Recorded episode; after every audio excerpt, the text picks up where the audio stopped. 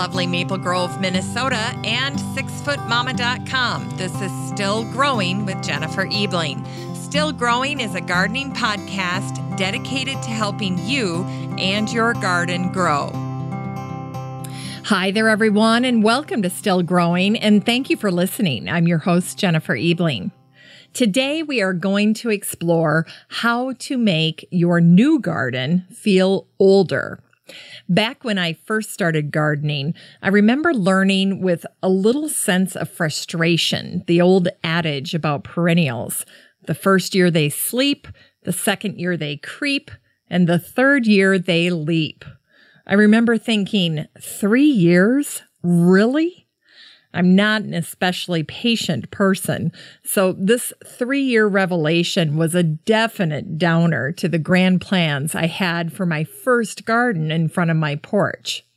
Like every gardener on planet Earth, I didn't want to wait. I wanted an instant garden. I wanted it to be lush and stunningly beautiful that very summer. I wanted plants springing up in crevices and pathways edged with moss. I wanted ground covers to channel their inner Flash Gordon. I wanted my baby clematis to climb like Spider Man to the tippy top of the trellis. I wanted to harvest a bushel of strawberries by the 4th of July.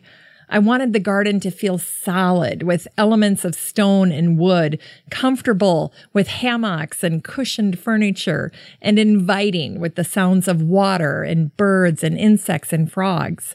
What I wanted right off the bat is the way only established gardens make you feel.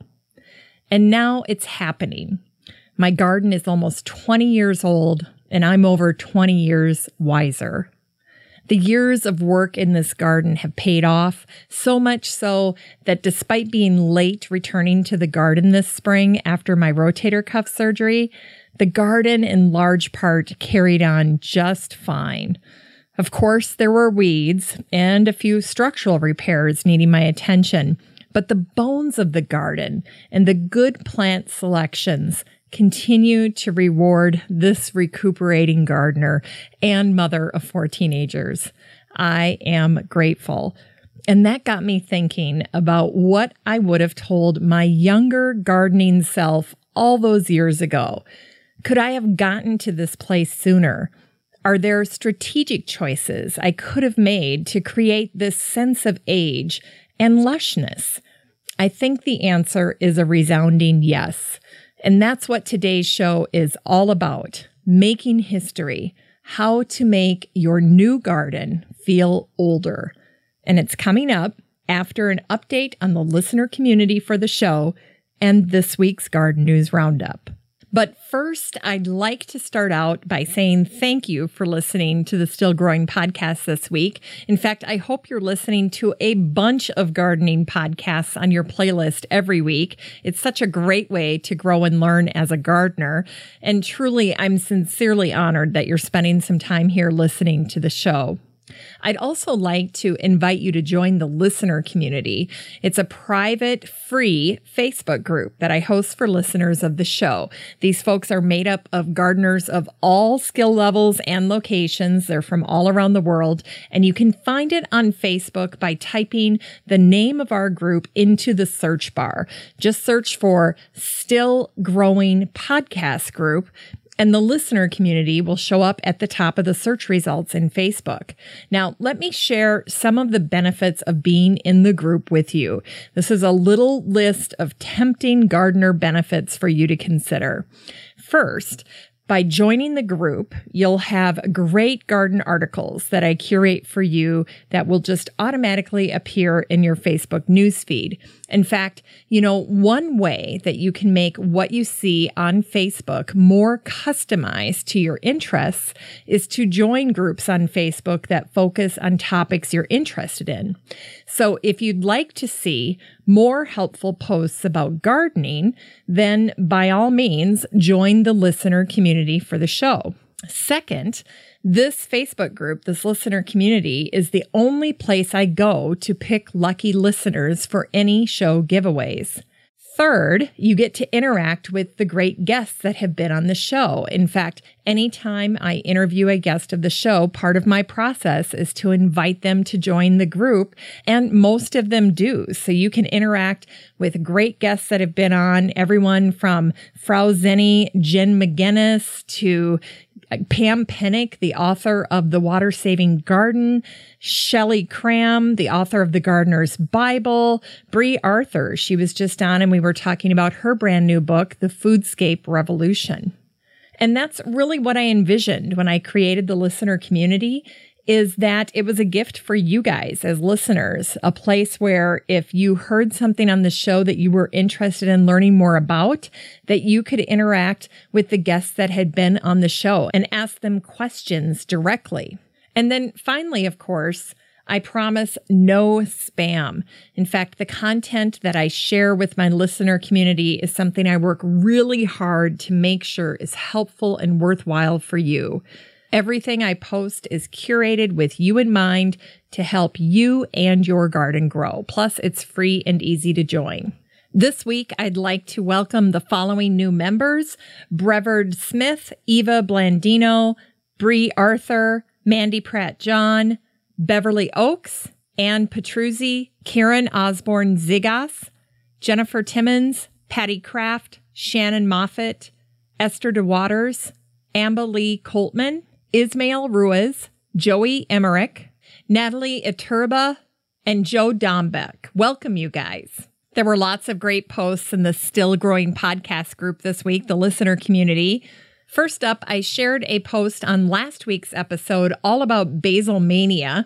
That's episode 573. And it covered everything from the history, growing, propagating, storing, pesto tips, and recipes, all tied into basil. And that led to a great conversation about the different things that the listeners like to do with basil. And Sue Luftig said she couldn't imagine anyone who doesn't love basil. And she uses hers in simple pesto and also with vinegars as a summer salad dressing. So when I asked her for more information, here's what she wrote. In my food processor, I puree virgin olive oil, plenty of basil, young olives, and garlic. I don't use too much garlic, a tomato, salt, and pepper. And then I take it out and mix it with vinegar to taste. So that's her basil vinegar salad dressing. And then she wrote, as a different taste, substitute the tomato with strawberries. I thought that was a great idea. And another thing you could substitute for the tomato is watermelon. That would be a great substitute. And then Susan Vollenweider shared that she uses mint and basil in a water infuser, and it's so delicious. And then blogger Gail Eichelberger chimed in and said that she's planted African basil for the pollinators because it's so floriferous. And that's true. That's one of the things that I talked about in last week's episode that when you let your basil bolt, when it goes to flower, it's attractive to all pollinators, bees and butterflies, as well as hummingbirds. Then lots of listeners shared what was going on in their garden. Kathleen Brown Bonafonte shared pictures from her latest plant shopping expedition. And she wrote, This is what happens when you and your growing friend visit a local nursery with a big plant sale. And then she showed all of these pictures of her trunk just completely loaded with plants. And then she wrote, He threw in a free goji berry bush for each of us and dug up some amazing mint and spearmint. Jen McGinnis of the blog Frau Zinnie and also featured as a guest in episode 534 shared what was blooming in her gorgeous central Connecticut garden. And of course, as a blogger, Jen knows how to take some beautiful pictures of her garden. So that was great to see. Listener Elizabeth Kiefner shared her gorgeous lilacs in bloom and they were full of beautiful butterflies and bumblebees just absolutely gorgeous. And what continues to amaze me is that Elizabeth's husband captured this incredible image of this butterfly on their lilacs with his iPhone 6S. And then he did a little bit of tweaking to enhance the colors.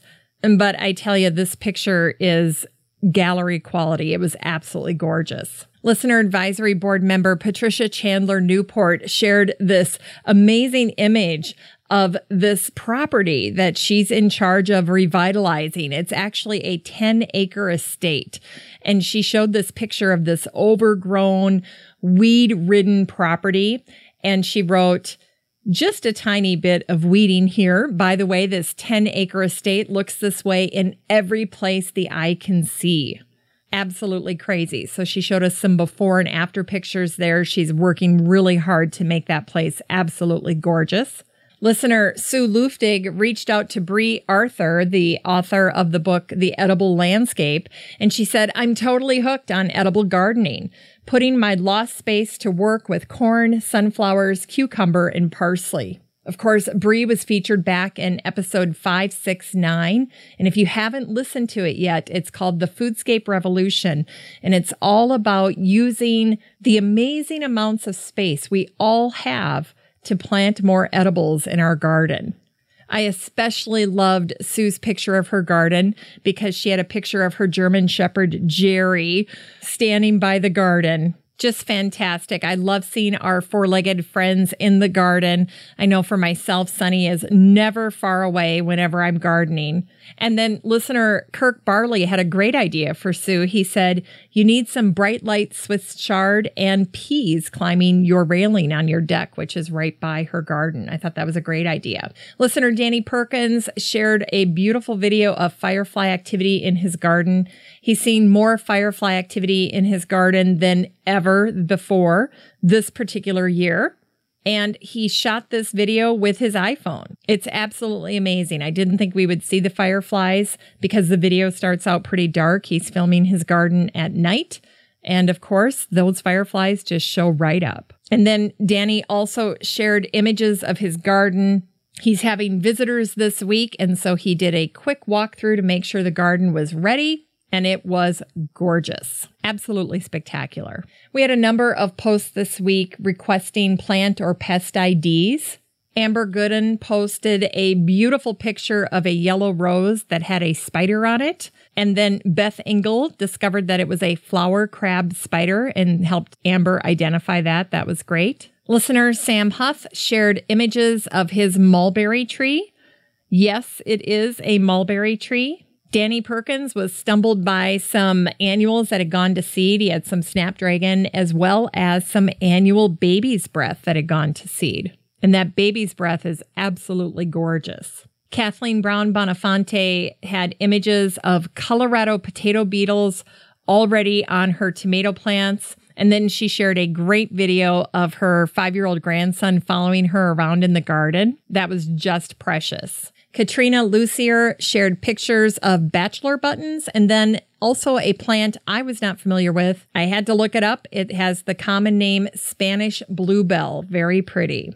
Patricia Chandler Newport did her good deed for the week. She took in a fig tree from a client that had been very neglected and she's determined to rehabilitate it. And so we were giving her suggestions on what she could do to do that.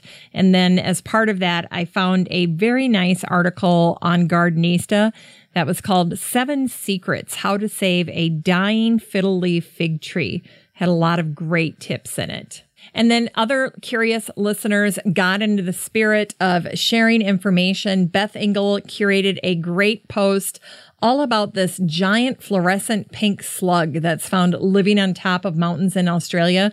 It's really disgusting looking, but it was fun to read about. Last week, I shared this post about using AstroTurf on your deck as a green carpet. And then listener Lisa Grams pointed out that it is very expensive and it can get very dangerously hot to the touch in the sun, depending on the AstroTurf that you're using. So those are two cautions you're going to want to keep in mind. And since I could not find affordable small pieces of AstroTurf in my area, I went to Lowe's this week, and while I was there, I stumbled on this thing called an eco rug. It's an indoor outdoor rug. It's green like AstroTurf. It's six feet by eight feet, and it was only 20 bucks. So I think I'm going to be able to achieve the look that I was hoping for with the AstroTurf with this rug. And I'll post pictures in the group as soon as I get it put down this week. Anyway, I'm tickled to death. It was only 20 bucks. That was fantastic. When I was on Twitter this week, I found a very cute post from London Gardens. They shared this image of a fidget spinner. And if you have kids at home that are completely obsessed with fidget spinners, they'll get a kick out of this image as well. What they did is they took three tiny hens and chicks, little baby hens and chicks, and they put them on each one of the bearings, the three different bearings of the fidget spinner. Anyway, it was really, really cute. And they're using it as a way to promote gardening. And they say, give gardening a spin. Well, that's an update on the listener community. I just love the posts and the interactions of the community on Facebook.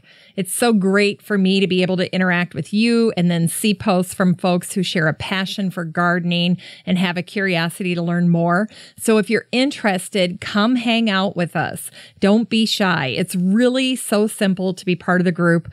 I'd love for you to do it. Just the next time you're on Facebook, just go up to the search bar and type in still growing podcast group in the search bar and then request to join. I look forward to meeting you over in the group. Just a reminder, there is a phone number for the show. It's 865 333 GROW or 865 333 4769. There are two upcoming episodes I'd love to have your input on. The first is all about creating memorial gardens or memory gardens. So if you have created a memory garden in honor of a loved one who's passed away, please call that number and share the story of your memory garden, how you created it, and the things that are special about it. I would love to hear about your memory garden. And then the second show is all about favorite garden recipes. So if you have a favorite garden recipe that you get out this time of year to use with your garden harvest, please share that recipe with us. All you have to do is call the number 865 333 GROW or 865 333 4769. So, just to recap, I'm looking for stories on memory gardens or your favorite garden recipes. All right, now it's time for the Garden News Roundup. This is a group of posts and articles that I have shared over the past week with the listener community in the free Facebook group, the Still Growing Podcast group. And it's made up of a dozen different segments from updates on past guests to articles featuring fascinating folks in the world of horticulture that I'd love to chat with. And that's something that I call the Dream Guest segment. I also cover news and information on special topic areas like sustainability and science. And then the other segments are really designed to honor the commitment of the show to helping you and your garden grow. And they are the how to DIY segment, the continuing ed segment, the plant spotlight, segments devoted to shopping, recipes, inspiration, and quotables. Now, what's nice about this for you is that you can stay informed of the news in horticulture and gardening just by listening to this part of the show each week. And you can easily check out these curated articles and posts for yourself because I share all of it with the listener community in the free Facebook group, the Still Growing Podcast group. So if you hear something and you want to read the full article, there's no need to take notes or track down links. Just head over to the group and join, and you'll see all of these articles. All right, let's go through them. In the guest update segment this week, past guest Jeff Gillman of episode 505, Decoding Gardening Advice, was interviewed by Margaret Roach in an article called Why It Can Be Dangerous to Use Vinegar to Kill Weeds. And the subtitle says vinegar may sound like a good alternative to chemicals, but you should think twice before using it. In the article, Gillman says that there's potential for environmental damage, such as to the toad or salamander. He says if you're talking about just sprouted seedlings, you go after them with household vinegar in a spray bottle, that's fine. Otherwise, you're going to want to hand cultivate. In fact, in the article, Margaret and Jeff both agree that their favorite way to take care of their garden is to use preventative mulches, well timed cultivation, and hand weeding. They're indisputably effective and 100% environmentally safe. All right. Also in the guest update segment this week, Sarah Griffin Bubakar of Peaceful Valley Grow Organic. She was featured back in episode 524. This is where we went through the Peaceful Valley Grow Organic Seed Catalog. And then also back in episode 514, where we talked about cover crops, shallots, and garlic. And all of those are available from Peaceful Valley Grow Organic. Anyway, there was a great article in the LA Times all about the Peaceful Valley Grow Organic founder, Bob Cantisano. It's a great article. It's a great read. And it's called How This Ninth Generation Californian Got His Start in Organic Farming. In sustainability, the blog Run Wild My Child shared a great article all about gardening with kids, how to make it more fun. And then a wildlife trust out of England shared a great post by Sue Bradley and how she makes insect hotels. This was very inspiring and also something you could do with kids this summer. There were four posts in Continuing Ed this week. Mother Earth News shared a great post all about grafting fruit trees. There's a lot of detail here about how to fuse stems with rootstocks to form fast growing fruit bearing plants. Also in continuing ed is this resource from the University of Minnesota Extension. You head over to the link that's provided and the top of it simply says, is this plant a weed?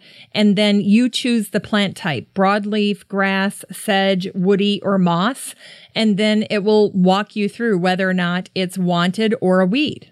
Green Bean Connection shared their June garden chores for abundance, and super production. This was a great article, lots of detail here. And then the Washington Post shared a great article called Miss the Boat on Spring Gardening. Relax and follow this guide. This was a post by Barbara Damrosch, and I had a chuckle because she ended the article by saying, recently the French have deemed their common word for weed inappropriate, knowing that even weeds can have value. The current term for weed in French translates to bad plant. So some French are wanting to substitute the word adventice, a plant that simply takes advantage of a spot your garden offers. And then Barbara ends it by saying, sounds like a good name for the gardener as well. Listeners in the Facebook group replied, Oh my gosh, now they won't call weeds weeds. How about plants that don't have a specific purpose or an uninvited guest? And then Elizabeth Kiefner chimed in, I consider any plant that I don't want growing in a specific place a weed, whether it's a good plant or not. All plants have their place, in my opinion. I agree with Elizabeth. In the How to DIY segment, Fresh Eggs Daily had their most recent post up, and it's all about controlling aphids naturally in the garden. This is such a common problem. It was great to see the number of solutions that they offered for fighting aphids in the garden. So if you have that problem, you're going to want to read through this article. It's everything from garlic juice spray to neem oil soil drench. There's a lot of different options. Also in the how to DIY segment is a post from the spruce.com. It's called how to use a worm tube in the garden. Now, I had never heard of a worm tube, so let me quote directly what Colleen Vanderlinden said in this article. When I saw the worm tube composting method over at the National Gardening Association's website, I knew I had to try it.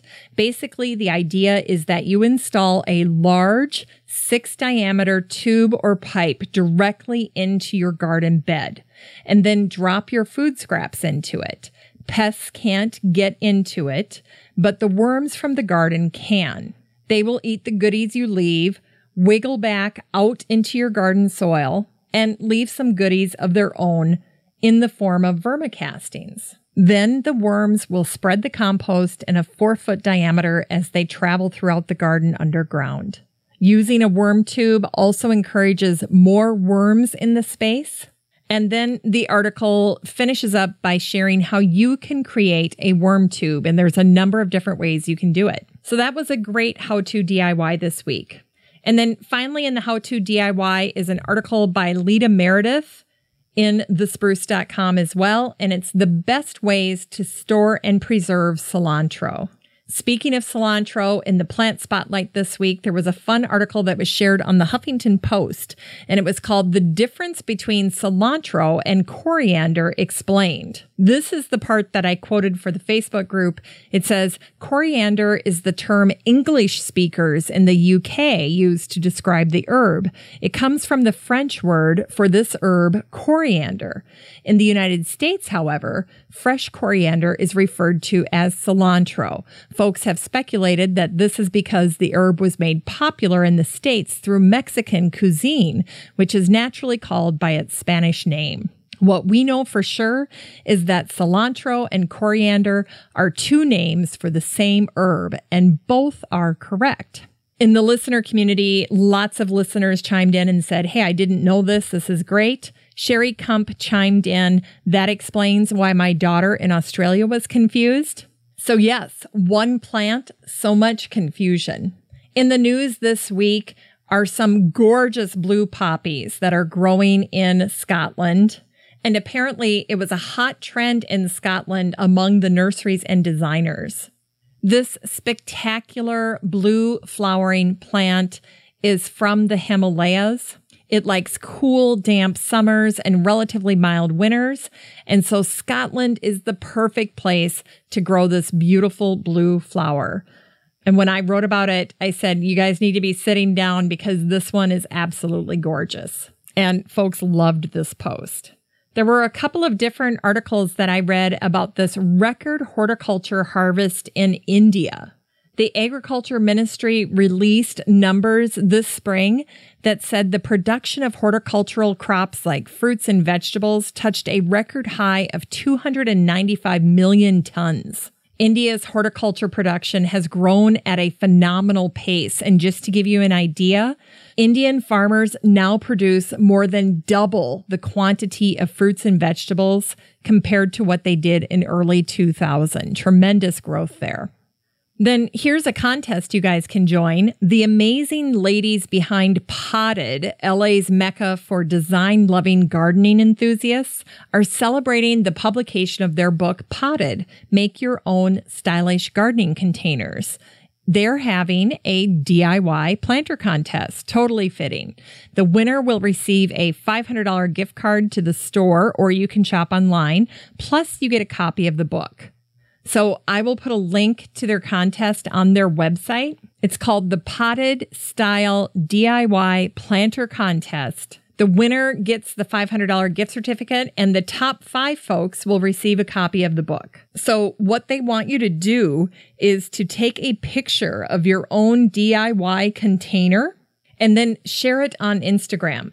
So this, they say, will not be a popularity contest. Each photo will be judged via Instagram on its merits for creativity and execution. And the hashtag that you'll want to use is potted style DIY. And then follow at potted store on Instagram. I'll put the details in the Facebook group. And then finally, I shared an audio interview with a New York radio station that featured Rick Darke and Andi Pettis. Rick is the author of his brand new book about the gardens of the High Line in New York.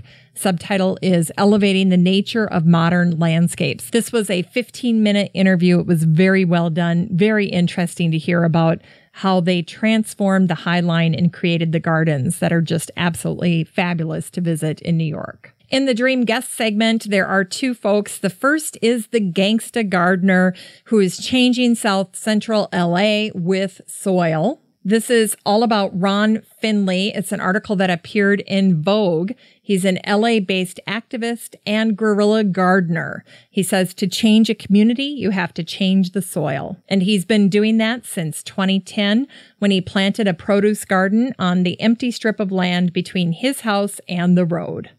He would be a great dream guest. And then I stumbled on a fantastic video by nationalgeographic.com. It was featuring Sam Van Aken and he grafted this tree, this crazy tree that grows 40 kinds of fruit. This was a video that was created back in 2015, but I thought it was extra special and I'd love to talk to Sam about grafting this tree with 40 different kinds of fruit. Absolutely amazing. In Science this week, there were a number of great articles. The first is from Science Alert, and it was called Fungus from a Toxic Mine Pit have teamed up to produce a new type of antibiotic. This was published early in May, and they use two species of fungus from this toxic mine pit in Montana and then they create this compound that resembles a known class of antibiotic, except for one major detail. The way it kills bacteria is unlike anything scientists have ever seen before. And it's already proven effective against the bugs that cause anthrax and strep throat. That was interesting. Then newatlas.com shared an article that says plant brains use human like process to decide when to sprout. A team from the University of Birmingham discovered a cluster of cells in seeds that act like a brain to decide when the plant should sprout. That finding could help improve crop yields. Another fascinating article that was shared by Science Alert is that Scientists just solved the strange case of pine trees that always lean toward the equator. Now, what was neat about this story is that it started out the way many scientific processes start out, and that's with an observation. So there was a botanist named Matt Ritter from Cal Poly in California, and he noticed that in California and Hawaii, the pines all seem to lean south. And weirdly enough, colleagues told him that in the southern hemisphere, the trees leaned north. So to investigate this, Matt and his team gathered measurements from 256 trees across 18 regions on five continents. They recorded the height of each tree, the trunk diameter, and to their surprise, they found a consistent pattern of hemisphere dependent directional leaning in this one type of pine, the A. columnaris. Very interesting article. Now, just to be clear, they're really only talking about this one variety of pine tree that they refer to as the Cook pine. It's known as the A. columnaris that's commonly grown in Australia, but obviously is grown in other parts of the world as well. And this particular study was originally published in Ecology, but it's very interesting, isn't it? There was a fascinating article in Wired.com that was called Want to Save the Trees, Unleash the Fungus. And here's how it starts out. They call it shroom juice, a dark slurry of fungi that will not get you high. Workers dump packages of magic powder into buckets, add water, and stir. Then they grab saplings, dunk the roots into the mix, and drop the baby trees in the ground. And the whole reason they're doing this is because researchers have found in Appalachia that without inoculating the trees with the fungus, these little trees go into transplant shock. So by inoculating them, they can avoid the shock phase altogether. And then finally, there was another article about how our forests are changing. This one was called Western Forests Might One Day Look More Like Eastern Forests.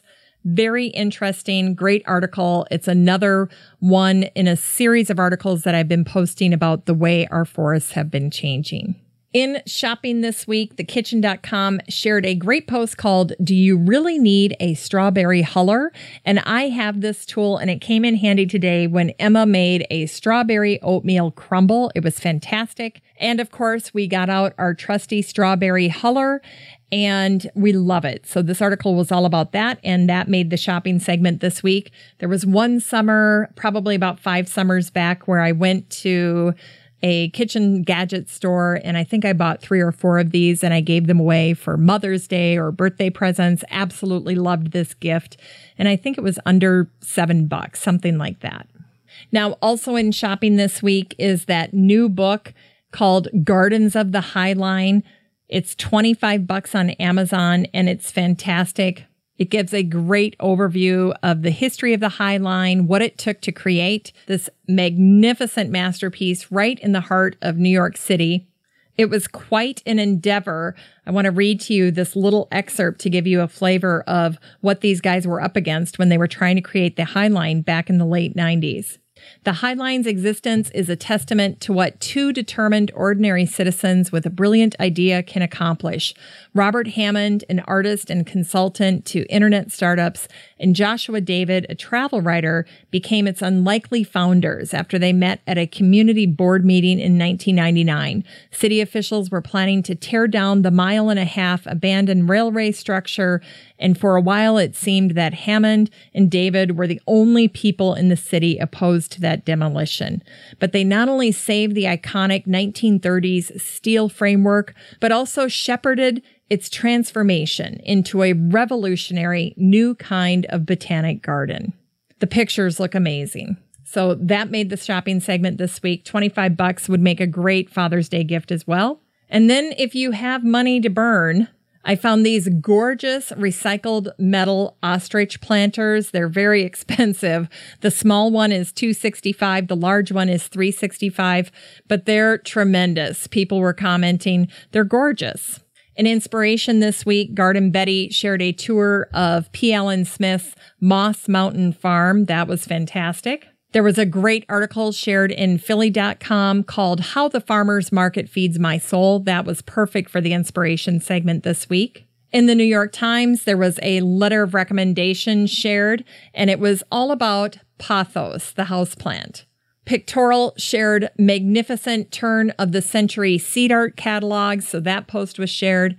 And then finally, Lisa Steele of the blog Harmony in the Garden shared a post called New Adventures, New Gardens, and New Memories. And I just wanted to read the first little bit of this post because I thought it was absolutely extraordinary. She wrote, Last year, Allen Bush, a Garden Rant contributor, wrote an article about growing weary in the garden, one which resonated deep within my heart. I, and then here she's quoting what Alan wrote. I thought of an interview with the writer Reynolds Price. Price was asked what his greatest gift as a child had been. He said his favorite gift had come from his grandmother. She had told him a story. Reynolds Price's grandmother compared life to a traffic light. She explained that the light stays green for a long time, but eventually it turns yellow and you have to slow down. And then the light turns red and you have to stop and wait. Be patient, and the light will sooner or later turn green again. I'm not going to tell you what the rest of this post is about, but I fell in love with Lisa's writing and I explored her blog a little bit more, and I'm a huge fan now. So I hope you take time to check out her blog, Harmony in the Garden, all one word, harmonyinthegarden.com. And then Oh my goodness, there were a lot of recipes that got shared in the group this week. The first thing is an all the green things salad. The salad's chock full of lovely green produce, ranging from crunchy to creamy. It's fantastic. This was from cookinglight.com. There was a creamed peas with eggs recipe that was shared from the spruce.com. There was a dilled red potatoes and peas recipe. There are a lot of peas recipes here by fruitycrush.com. And then Milk Street, Christopher Kimball's Milk Street. I'm a huge fan of this new catalog. They shared on their Facebook page this amazing video of Israeli hummus. It's warm, whipped, and drizzled. And they traveled to Israel in pursuit of the perfect hummus. And you get the recipe for free this week. It's awesome. And then the kitchen window, a local kitchen store here in Minneapolis, they, they do cooking classes and things like that. They shared a great tip. They said when a recipe calls for softened butter, but yours is rock hard cold, use a coarse grater and grate what you need. Spread out the shreds and it will soften quickly and be ready to use in just a minute or two. I thought that was a great idea. And then the inspiration for the quote this week came from a post about the Chelsea Flower Show and it was the Poetry Lover's Garden. This garden was designed by Fiona Cadwallader, and the inspiration for her garden was by Samuel Taylor Coleridge, and it's his poem called The Lime Tree Bower is My Prison. So I did a little research on the poem. It was written during 1797 and the poem discusses a time in which Coleridge was forced to stay beneath a lime tree while his friends were able to enjoy the countryside. So you can listen to how the poem begins by explaining how the narrator was separated from his friends. Well, they are gone, and here I must remain, this lime tree bower my prison. I have lost beauties and feelings such as the world would have been most sweet to my remembrance, even when age had dimmed mine eyes to blindness. They, meanwhile, friends, whom I never more may meet again, on springy heath along the hilltop edge, wander in gladness and wind down perchance to that still roaring dell of which I told. Anyway, the poem goes on for quite a while more and it describes the journey that his friends took as they're exploring. And then it talks a little bit about his friend, Charles Lamb. But most importantly, this beautifully stunning garden that was featured in the Chelsea Garden Show was totally inspired by this particular poem. So read the poem, look at the images of the garden. You won't regret your time spent doing that. Well, that's it for the Garden News Roundup for this week's show. Just a reminder that you can get all of the posts that I mentioned in the Roundup with links and bonus content in your Facebook feed if you join the listener community in the free Facebook group. Just look for the Still Growing Podcast group and then request to join the next time you're in Facebook. I'd love to meet you in the group. All right. Now on to the topic of today's show, how to make your new garden feel older. We often feel romantic or nostalgic when we think of old or well established gardens. The idealized older garden is often envisioned as a lush landscape with paths, coordinated structures, and large trees enveloping a charming home. But is there a way to achieve an established look without having to wait 20, 30, 40 or more years? I mentioned earlier in the introduction that I believe I can relate to most gardeners when I say that I'm impatient when it comes to design. I know that's not unique to me. So today's show is my way of sharing some of the best choices I've made in my own garden to give me the look that I longed for when I first started gardening. There are some things you can do right now to set your garden up for success, to create a garden that feels welcoming and comfortable, lush and natural, and yes, established. So, for this show on how to make your new garden feel older, let me give you a quick roadmap. I'll start with a brief overview of the benefits of touring established gardens. It's an absolute must do for you if you're designing your garden by yourself. Then I'll take you through some of the best plant selections you can make right now to create that established garden feeling more quickly. From an aesthetic standpoint, I'll share my thoughts on elements like paths, containers, furniture, outdoor structures, and collections that can add an evolved sense to your garden. And then I'll wrap up with my favorite part of aging the garden gracefully. I'm going to tell you about various creative techniques you can use to get crafty this year to age your terracotta pots, to give your metal, ironwork, wood items, and statues that weathered, distinguished look. I think you'll find these DIYs to be particularly inspiring. So let's get started. Okay, the first point is that you need to start with a plan. And as you're creating your plan, I want you to keep in mind that you are attempting to incorporate history into your garden with a plan that looks as if it's been added onto over time. So throughout the garden, as you're working on your plan, choose inconsistent styles and varying accents along a theme to create kind of a haphazard effect. And when you're doing this, you're furthering the idea that the plan was not completed all at once. So I'll give you a story. I have a neighbor across the street that used to work at Chico's. And one time I was in there and I was buying something for my mom. I love to buy jewelry and I was buying her a necklace and then I saw the matching earrings and then I saw the bracelet and it was all on clearance and I wanted to get it for my mom. And then my neighbor said, you know, I think it looks more sophisticated when everything isn't so matchy matchy. And then she talked to me about how she was moving away from that and how if we incorporated some other complementary pieces, it would just elevate the level of sophistication. So I think the same is true when it comes to your garden. if you create your garden all at once and everything matches and everything's consistent and you have the same everything, the same wall, the same mulch, the same pathway, the same steppers, and it's just set on repeat all the way through your garden, it's very obvious that it's a new garden. Evolved gardens are like homes that you add on to. You add on and you create a mudroom or you add on and you create a deck. And it's never going to match perfectly with the existing structure. Of course, you try to coordinate it, but that's how you get that evolved look over time. And the same is true in your garden.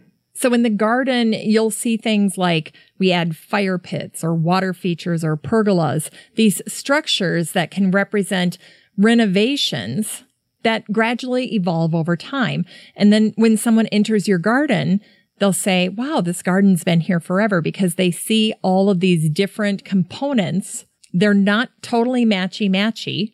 And when someone asks you, how old is this garden? You know you've hit the mark. So under normal circumstances, the way gardens evolve is that the gardener is always pushing to add one more thing to the garden. We can all relate to that. At any given time, we might want to add a patio, a kitchen garden, an orchard, a hammock, a shade garden, a sandbox, what have you.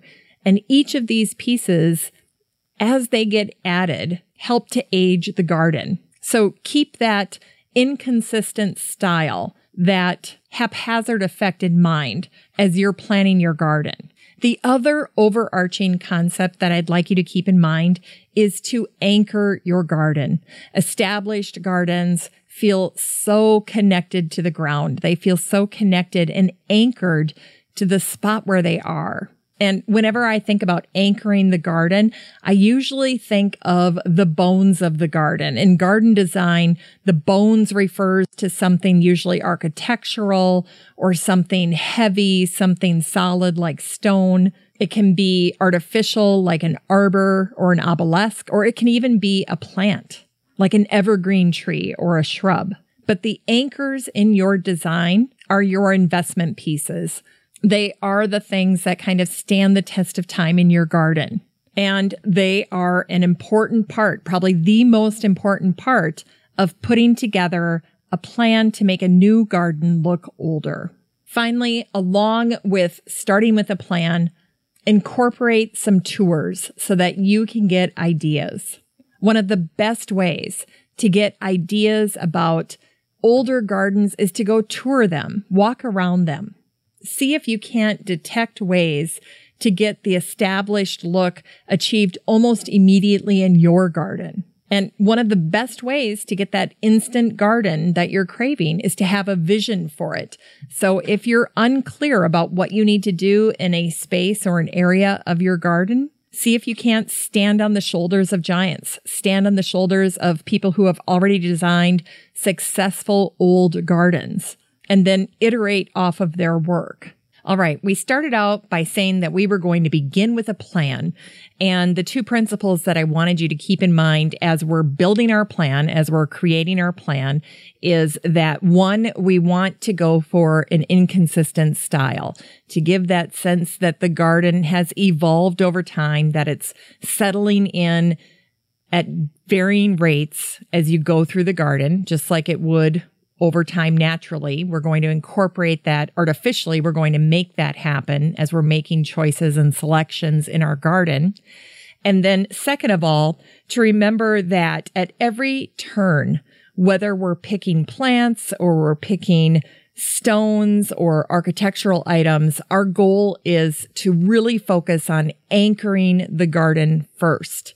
Adorable little plants like the pincushion flower or picking your annuals for your containers this year are lovely things to do. They're wonderful. They're great, but they don't anchor the garden in the same way as some of these more substantial items do. So we're going to focus our attention on anchoring the garden every chance we get as we work on our plan. So we've toured some other gardens, some established gardens to get ideas to see what we like, what works.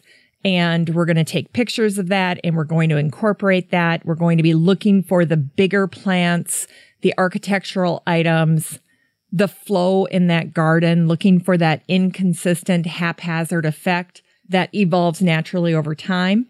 And now we're going to start putting in the components of our plan. So let's begin by talking about trees, evergreens, and shrubs. You know, there's that old Chinese proverb that says the best time to plant a tree was 20 years ago. The second best time is now. And when we're thinking about anchoring our garden and putting trees and evergreens and larger shrubs into the landscape, there's no better time than at the very beginning phase of planning your garden. And as proof of that, you know, a few weeks ago, back in episode 571, I did this episode where I researched the 40 most wanted plants. These were the plants that people were talking about on social media. They were finishing the sentence, I wish I planted more of, and then fill in the blank. And do you know the number one comment was trees? People wish that they could go back in time and plant more trees. So that proverb, the best time to plant a tree was 20 years ago. The second best time is now. There is so much wisdom in those lines. And another example from pop culture would be a scene in The Lion King. Simba's kind of moping around. He's regretting the past. And to snap him out of it, Rafiki hits him over the head with a stick. And Simba says, Geez, what was that for? And Rafiki replies, It doesn't matter. It's in the past. And Simba says, Yeah, but it still hurts. And Rafiki says, Oh, yes, the past can hurt. But from the way I see it, you can either run from it or learn from it. So learn from people who have established gardens. And I bet if you talk to them, one of the things they'll tell you is that they took care of their tree decisions right away. They didn't wait. They knew that even though it maybe wasn't the most exciting or life giving choice they could have made at the time, they took care of those big, important anchors, their trees on their property. And they know intrinsically what many people often regret later on that the trees really give the garden a feeling that it's been there for a while. And just as important, sometimes when you're new to your garden, if you're new to your garden space, it's just as important to look over the property and determine what old things you can keep. So if there are already established trees on the property, sometimes you can get a jump start on having those older specimens help anchor your property. You know, the bones of the garden, the trees that are in your garden are what make it really pretty in the off season, in winter, in fall, when things are starting to die back, when the perennials and the annuals are not giving you that color. And oftentimes, even if you're walking into a garden that you're just starting to get to know, you'll start to see that the trees on the property are oftentimes pushed to the boundaries and the borders of your garden. They definitely help define your space. So if you have the opportunity to incorporate a fabulous grand old tree into your design, into the bones of the garden as you're starting to create that, by all means, take advantage of it. Another thing to consider when you're planting trees is that you can plant mini groves. So instead of planting one red bud or one serviceberry or one dogwood, try planting groups of three placed in key beds around your property. And don't forget one other magnificent benefit of having trees in your garden, and that is that they have a calming and healing influence over the feeling of your property. Trees help give you that settled in feeling, and that calm is a good thing because it will impact you as the gardener as well. And the more calm and relaxed and healing you can feel when you're in the garden, the better. Now, I don't want you to stress out if you're looking at your garden and you're thinking, oh my gosh, I've done it completely wrong. I didn't add any trees or I'm way behind on the tree thing. We have all done something like that. We all do things like that. And don't forget what the proverb tells you. It says the best time to plant a tree was 20 years ago, but the second best time is right now. So this year, divert some of the money that you had going to annuals and perennials if you still have any left in your budget and look at ways you can incorporate trees into your landscape. Because even if you have an established garden with relatively few trees, you can still help that garden along with just a few changes here and there. And adding trees is something I really don't think you'll regret. Don't forget it was the most wished for item when people were talking about their gardens on social media. I wish I planted more trees. It wasn't zinnia. It wasn't allium, even though I love those plants. Trees was the number one thing, even on Twitter. Now, of course, once your trees are in, your shrubs and your evergreens, I'll talk a little bit more about those items in a minute. Then you can always surround these larger anchor pieces with supporting cast plants. So the next time you're out plant shopping, ask yourself if what you're putting in your cart is going to be an anchor in your garden or if it's just another beautiful supporting cast member. Because I'm here to tell you that an entire cart of three to 20 inch tall perennials is not going to anchor your garden, not in the same way that trees, shrubs, or evergreens can. Those mature trees and shrubs that you invest in today will make the backdrop of your home feel warm and comfortable. And one of the key ways to identify where to site your large trees and shrubs is to go inside the house and start looking outside at your property through your windows because your windows are framing your property in a way that you can't do when you're just standing outside and looking around. So go in your house and identify three to five key places where large trees and shrubs would make an impact, where they would have a wow factor on your property. Now, of course, if you're starting from scratch, you get to do this right out of the gate. You get to do this first. Plant your trees and shrubs so that they can anchor the flower beds and start growing. But if you already have your flower beds established, go in the house, look through the window and see if there isn't a way to incorporate trees into those beds now after the fact. It might involve a little transplanting, but remember the second best time is now. So let's make that happen. Now, I want to make sure that I spend just a moment here commenting on fitting evergreens into your plan. You know, established gardens often successfully incorporate things like evergreens into their mixed borders. And there's a fair amount of home gardeners who have an enthusiasm for wanting evergreens on their property. But if you haven't considered it, you definitely should because evergreens make wonderful garden bones because they have so many different varieties to offer from the dwarf evergreens that are currently on the market to the larger old standards. If you have an immense property and you need to really anchor that huge property down.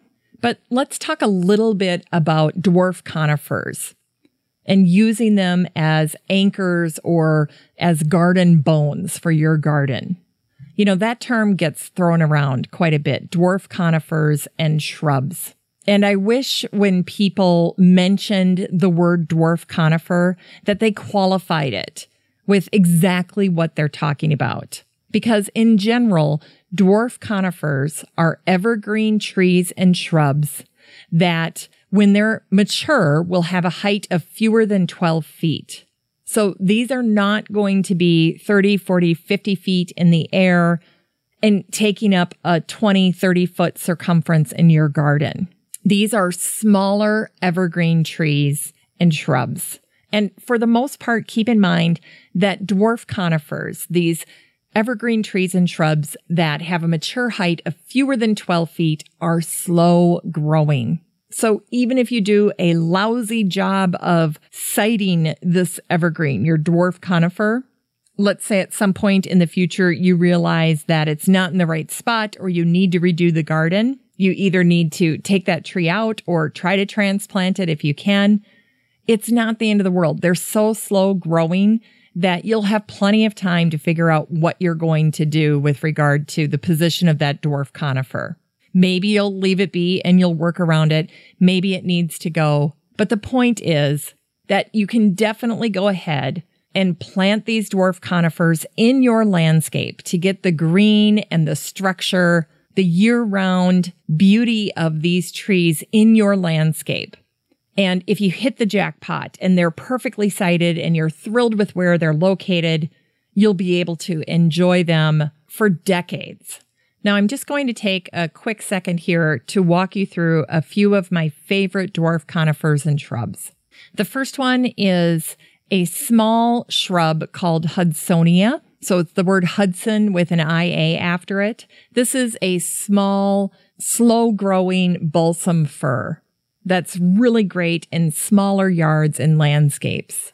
It's in the balsam family, so it's very aromatic. Now, this one is on the small side. It's only going to be about two feet around within the first 10 years of growing it. So you've got plenty of time to figure out what you're going to do around that space after you place this particular evergreen shrub. Now, the Hudsonia can be grown in zones three through seven. So there's a lot of versatility there for northern gardeners. Now, another one that I like is a golden dwarf variety that's known as Minima Aurea. This is a more upright shrub. It's a beautiful, bright yellow false cypress, and it looks like a little pyramid shape. So it gives you a little bit of height and it's easy growing. Now, You'll want to put this one in a protected area of your garden. It does not want to be blown away by winds. So if you're going to just stand it out in the middle of nowhere on your property, it's not going to like that. Either protect it with other things that are around it, put it near a fence, put it near other trees and shrubs that'll give it some protection. But it will be fine in zones four through eight.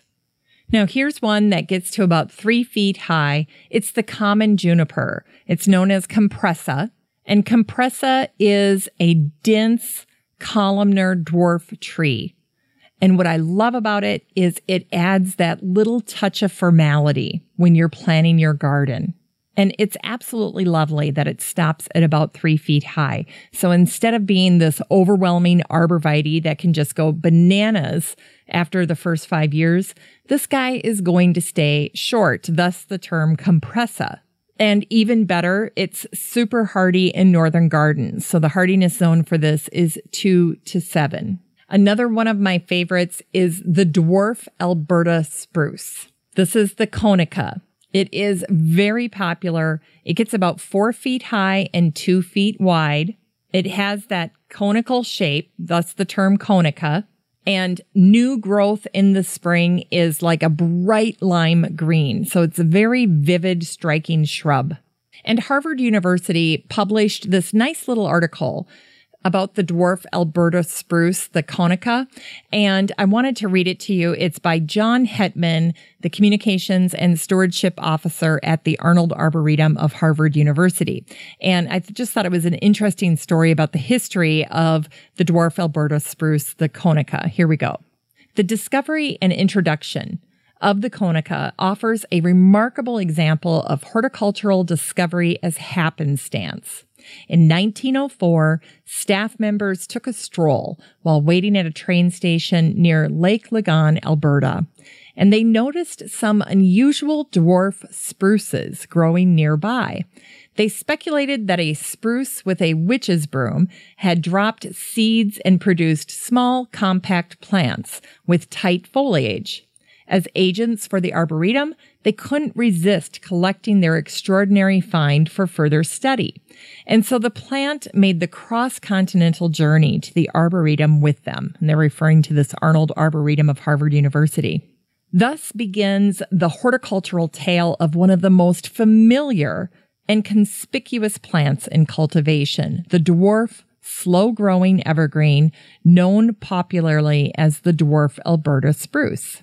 Now, it goes on to say that as a specimen plant, dwarf Alberta spruces have few disadvantages, rarely producing cones and amenable to creating topiary forms when grown in containers. So that was kind of a sweet little history there of the dwarf Alberta spruce.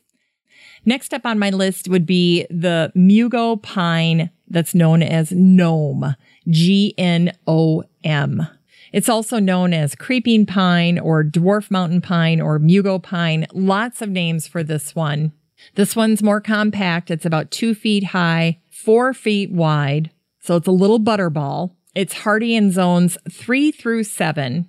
And this little gnome mugo pine will form low, mounding, almost bonsai like structures in the garden. It will grow really almost anywhere with any type of soil. All right, last on my list for you to look up is the pendula. This is also known as the Eastern hemlock or the Eastern hemlock spruce or the Canadian hemlock. Its official name is the Tsuga canadensis pendula, and the canadensis means it's hardy from Canada, and the pendula means it's a weeper. So it's one of those evergreens that just grows up and then starts to weep down to the ground. These look fantastic if they're draping over a wall. I love to give them lots of room and just let them amble about. You can grow it in zones three through seven. It can be three feet high and eight feet wide. So you want to give this one plenty of birth. And here's something else to think about with this pendula. It can tolerate a considerable amount of shade. So don't be afraid to incorporate these dwarf conifers into shady parts of your yard or garden. All right. Now I wanted to offer up some fast growing shrub selections so that you can have that instant garden impact that you're looking for. So we've already talked about some of those dwarf conifer shrubs that can give your garden an older look, whether you're talking about yews that are shaped into a formal hedge or a boxwood, what have you, or the other varieties that I talked about. Now, one of my absolute favorite shrubs to give you that substantial shrub mass with a gorgeous flower is the old fashioned Annabelle hydrangea. Another fast growing, very common shrub to consider is the dogwood. It's so versatile in the garden it's pretty much happy wherever you plant it. And you end up getting these stems that are either red or yellow or orange.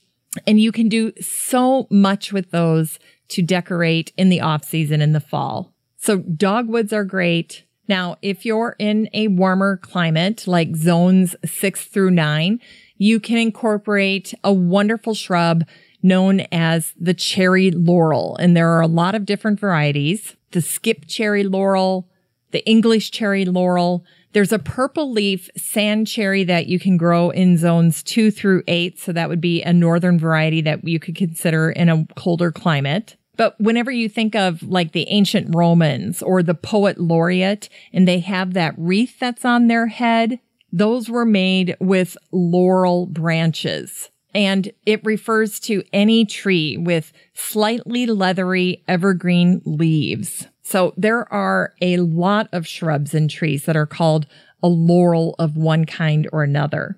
Now, if you're looking for privacy or you're looking to create some type of hedge, a privet is a flowering plant there are about 50 different species. They're upright, deciduous, or evergreen shrubs. They can give you that formal structure and border to your garden, and they grow amazingly fast. Another great option to add early on is the common elder. So the fruit is the elderberry and it grows very high. So it's wonderful to add either as a hedge or as just a freestanding plant in the garden to give you some height, to give you that anchor that you're looking for. And then we already talked about hydrangea, but I do love hydrangea just because of their large flowers, They're large mass that not only takes up a lot of great space and heft in the garden, but I love that they die back so that when the season is over and you need to get into that bed in the winter, they are going to die completely to the ground. And sometimes that's just the ticket in the off season if you have a space that you need to get into. All right. So now we've talked about the different types of trees, evergreens, and shrubs we'll be considering. Now let's move on to some perennials, to some plant selections.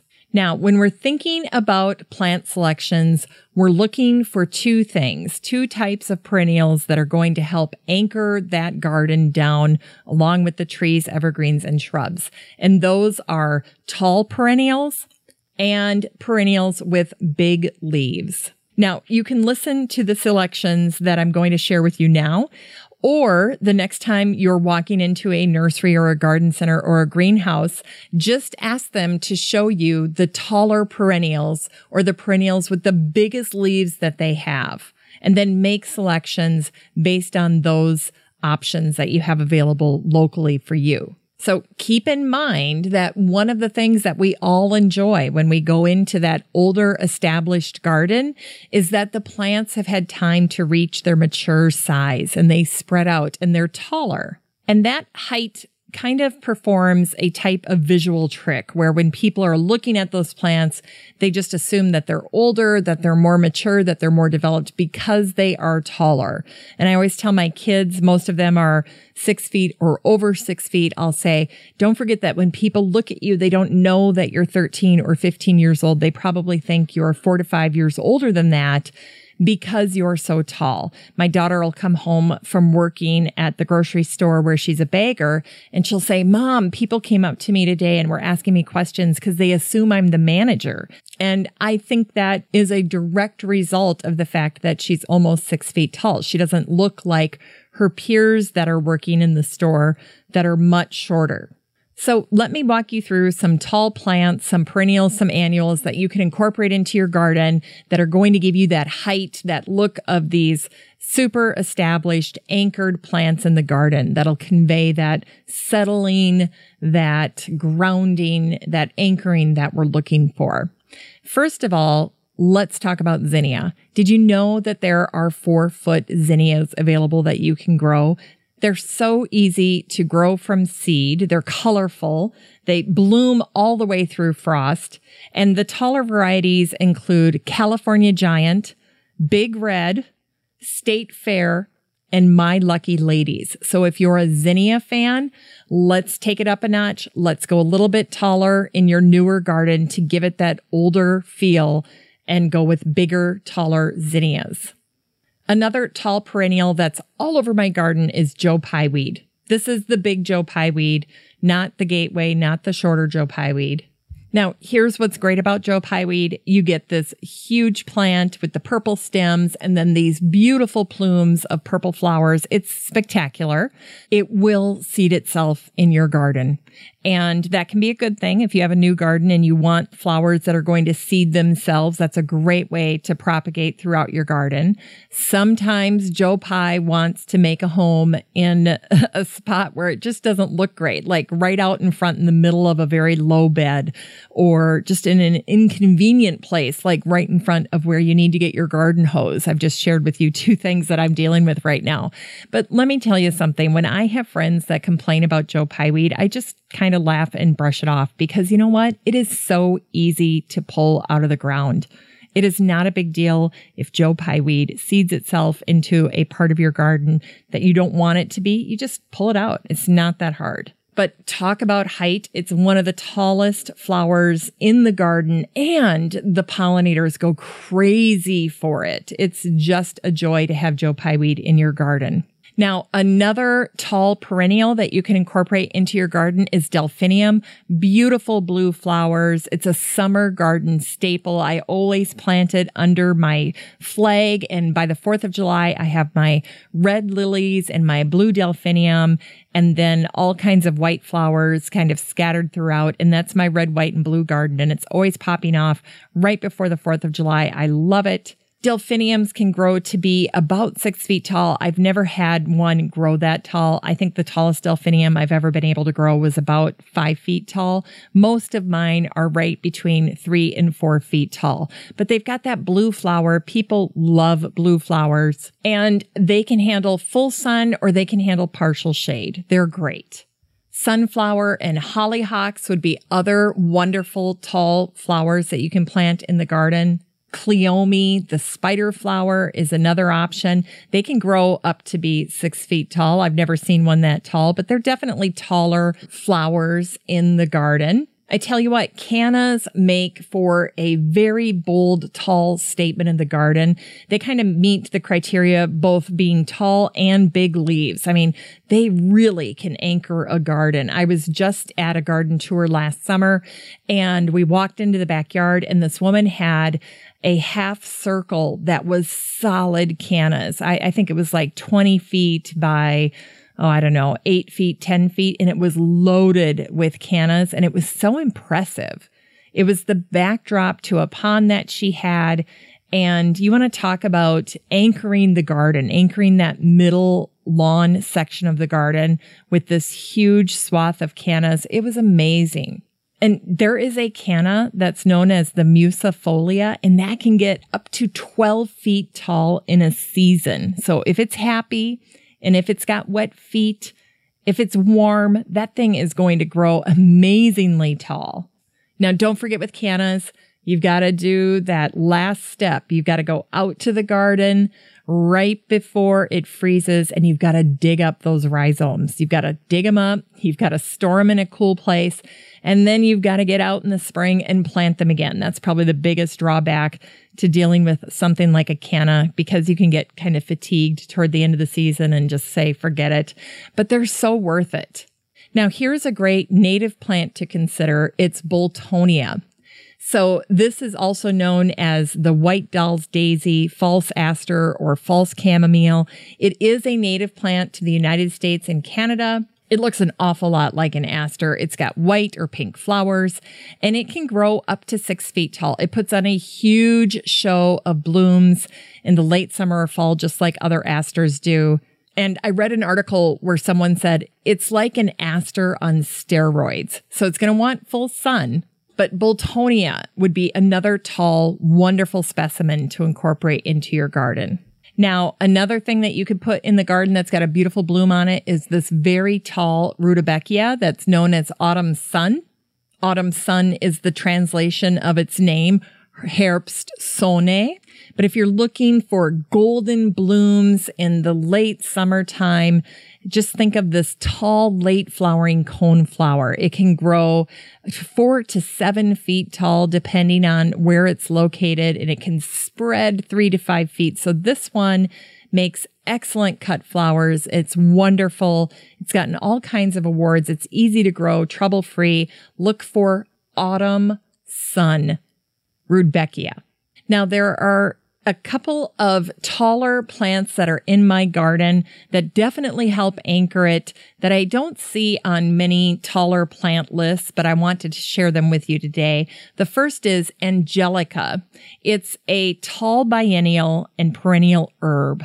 And this thing is amazing in the garden. You're not going to be able to control really where it wants to go. I think of it as a little bit like the Egyptian walking onion. It's going to show up wherever. Hey, the Egyptian walking onion would be another great taller specimen that really can expand in the garden and just look very impressive and very architectural. So keep that one in mind. But this Angelica I like. I do kind of pay attention to where it's popping up. If I don't like it, I'll just pull it out. But generally speaking, it does a great job of seeding itself in my garden. And I'm very happy for the most part with where it pops up. And the bloom is so amazing, so striking that it's a definite keeper for me. It's just one of the most impressive, taller plants that I have in the garden. I probably like it a little bit better than Joe Pyeweed. It's got that purple bloom, but it's just a personal preference. I love Joe Pyeweed as well. And then another super tall plant that I have in my garden is lovage. Lovage is a tall perennial. It's in the celery family. My lovage is definitely over six feet tall.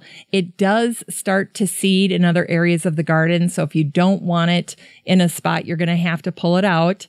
Not a big deal to do that. It does flower and it creates these little umbels because of course it's in the celery family and the flowers are yellow to greenish yellow. You, we really wouldn't be growing it though for the flowers. You would be growing it for the beautiful green foliage and the fact that it's so tall to give you that height and anchor in the garden. Oops, I just remembered one more from my garden that I wanted to tell you about, and that's the cup plant. This is a super tall perennial. It's got happy yellow flowers at the top. It looks like a dandelion on steroids. I'll, tell you that's what it looks like. It's got these daisy beautiful flowers that pop up in the summertime. It's absolutely gorgeous. They will kind of make a little grove for themselves as they're growing. And then I love the way that the leaves come together on the stem. They actually form a little cup around the stem and then water will collect in there and the birds go crazy for that because it's a great way for them to get water during the summer. They'll go up to those leaves. You'll see finches and all kinds of birds just taking a little drink out of the leaves where the stem and the leaves connect because it makes that little cup. But the beautiful yellow flowers start appearing in the midsummer. It goes all the way till fall. They look kind of like sunflowers, but the heads are a little bit smaller. Anyway, that would be a wonderful tall flower to add. Okay, let's move on to the plants that have big leaves. You know, plants that have big leaves will look a lot less like they were just planted and they will get to mature size sooner.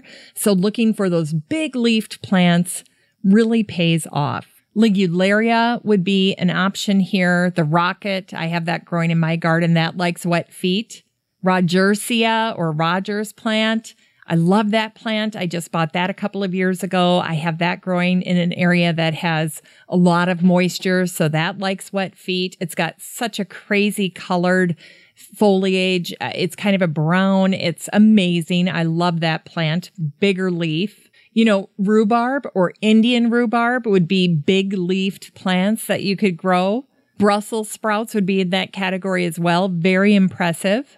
That Indian rhubarb is also known as umbrella plant. I love that plant. That actually is on the cover of the album cover for the Still Growing podcast. So if you ever look at the album cover and you see that little pink flower, that's the flower that the umbrella plant sends up before it shoots up these huge leaves. So that's a favorite of mine. That beautiful little pink flower shows up early in the spring. Elephant ears would be a great option. Elephant ears grow so fast, it's crazy. And then the leaves just keep coming one bigger than the next. So if you have a happy elephant plant growing in your garden, you'll be pleased with the display. Now, elephant ears grow from tubers. I would tell you to look for the ones that clump instead of run. And if you do get an elephant ear that's a runner variety, put it in a pot so that it doesn't get away from you. And don't forget, you can propagate elephant ears just by dividing up the tubers or the bulbs at the end of the growing season. You have to do it anyway if you live in a cold climate, so why not make more? So if you're in a zone six or lower, you're going to need to dig up your elephant ears before it freezes. And then you just dig up those tubers and then you save them and you'll replant them in the spring. Another fun plant with big leaves is the bed of nails plant.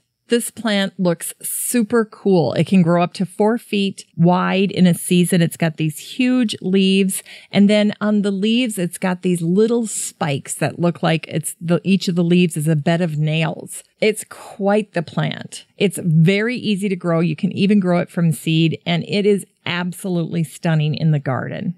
And then finally, don't forget about castor bean. Castor bean is, of course, deadly poisonous but they are absolutely gorgeous. You can just so easily sow them outside, grow them from seed. They grow super fast. These can be a real bear to take down because they're tough. But talk about huge leaves, super tall plant, definitely anchoring the garden is castor bean. All right, we talked about our plan for how to make a new garden look old, and we're going to keep in mind that we want to have a haphazard, evolved look. So, how the garden first starts out as you're approaching the garden and then how it ends as you go deeper into the garden will be a little bit different. It won't be totally matchy matchy. And we said that we were going to anchor the garden at every turn, every chance we got. So we started to incorporate big plant material items like trees, evergreens, and shrubs, taller perennials and plants, plants with large leaves. Now let's look at anchoring the garden with other items. You know, one of my favorite additions to my garden in the past couple of years has been a path. I put in a simple gravel path that starts at the end of the property. It actually comes up along the driveway, which was extra bonus for us because with more drivers now, with young drivers, instead of having them just drive on the grass, now if they miss the driveway, they'll be able to hit that gravel path. And so we won't have those marks on the yard anymore. But paths really help anchor the garden. And one of the ways that you can give your path a sense of age is to use older materials for your paths and your edging. If you can find them, you can do things like bricks or pavers. I think the gravel pathways, like my granite gravel, also conveys this sense of age and definitely is an anchor in the garden. It's got that heaviness to it. And then my granite gravel is edged with Chilton. And I think stone is one of the best choices you can make in terms of establishing that old feeling in your garden. You know, we brought in lots of Chilton to help terrace the backyard. It was on such a steep slope.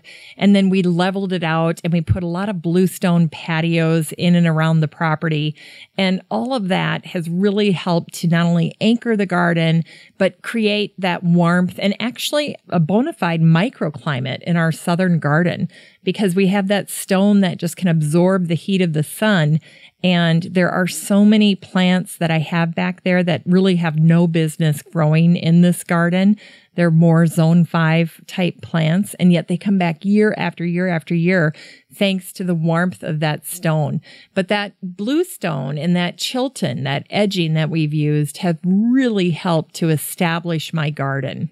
I think dry stone walls can be the perfect element in a landscape. So if you're able to incorporate that, I had a gentleman about 10, 12 years ago just bring me about 20 boulders. And as he did that, he just pop on over and we just place them in the garden. And they would give me a place to stand or sit when I was working in that particular bed. And then they just added that element, that element of permanence of settling down. And he worked really hard with me. We would nestle those things in and we would spin them around and I'd step back and we'd work with them again. And it's not always fun. I mean, those things are really heavy, but if you've got someone that can help you and you can add boulders, things like that to your property, it really does help anchor the garden. Now, when I'm looking for especially large pieces of stone, I'm looking at bringing in boulders that have either a nice sitting surface. So whether it's smooth or whether it's flat. And I incorporated those not only throughout the garden, but also along my water feature. So I didn't want jagged rocks that the kids and I couldn't sit on because I knew that one of the things we were naturally going to want to do was sit by the water feature and put our feet in. So I made sure that at least in about six to eight different areas, there were places where we could sit and just put our feet in the water. It was wonderful. Now, if you get a chance to go out and pick your stone, if you're picking your boulders, select ones that look weathered, that look old. I actually don't like it if mine are too shiny or too stark white. I'm looking for things that are a little more worn, that have that patina of age to help anchor my garden. Now, let's say you have a relatively new stone wall that was just installed and you want to age it. You want to make that new stone retaining wall look old. before it's time. One of the things you can do is create a sort of muddy soup mixture using soil and water and then apply that to the front of the stone to add that dirt and grime, that layer of age that you want to see in an older garden. Now let that mixture dry and then you can go back over it with a bristle brush if you want to kind of tidy it up. Or I generally just leave it and let nature wash off whatever extra sediment remains. Then the other thing I'd like to do is to take soil and tuck it into the nooks and crannies to give some of the things that are either going to self seed or things that I'd like to plant a place to grow. So for instance, I like to tuck succulents in there I will add a little bit of soil because they don't need a lot of soil, but I'll put a little bit of soil in there and then tuck succulents or things like creeping Jenny or other types of ground covers look great in there. Sometimes I'll make a little pocket and put a clematis in there or a clematis, depending on how you like to say it. Um, anything that vines or trails is a great thing to put in those retaining walls use some discretion. It doesn't have to be in every single nook and cranny, but every now and then it's nice to see something like that kind of creeping into the pathway. You can distress your stone a little bit if it looks too smooth or too perfect. You can distress it with something like a torch or a hammer, just something to add a little more character to your stone. I think when it comes to paths and walls and walkways and things like that, it looks nice if they're not too perfect because in an older garden, you're going to see plants that have jumped the edging and they're working their way into the path, or you'll see things tumbling down the wall, things like that. So if it's a little bit messy, that's okay. You can add that element yourself. You don't have to wait for it. So if you have a sedum or a stone crop, something growing on one side of the edging, take some cuttings and pop it into the gravel it'll probably be perfectly happy there. For myself, I have so much of that stuff that's already just kind of self seeding itself or growing into my gravel pathways that when I have little open spots in containers, I'll just go around my pathway and pluck those babies out of there and then pop them in the container. And then in a few weeks, they're perfectly happy and they're growing in their container. So that's the wonderful thing about having a gravel pathway. It's really easy to pop those tiny little plants out of the gravel and then transplant them.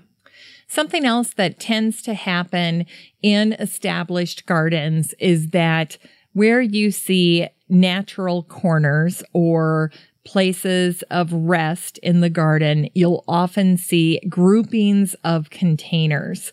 So that just naturally happens over time, but you can get that look a little sooner by just walking through your garden and seeing where the stop points are.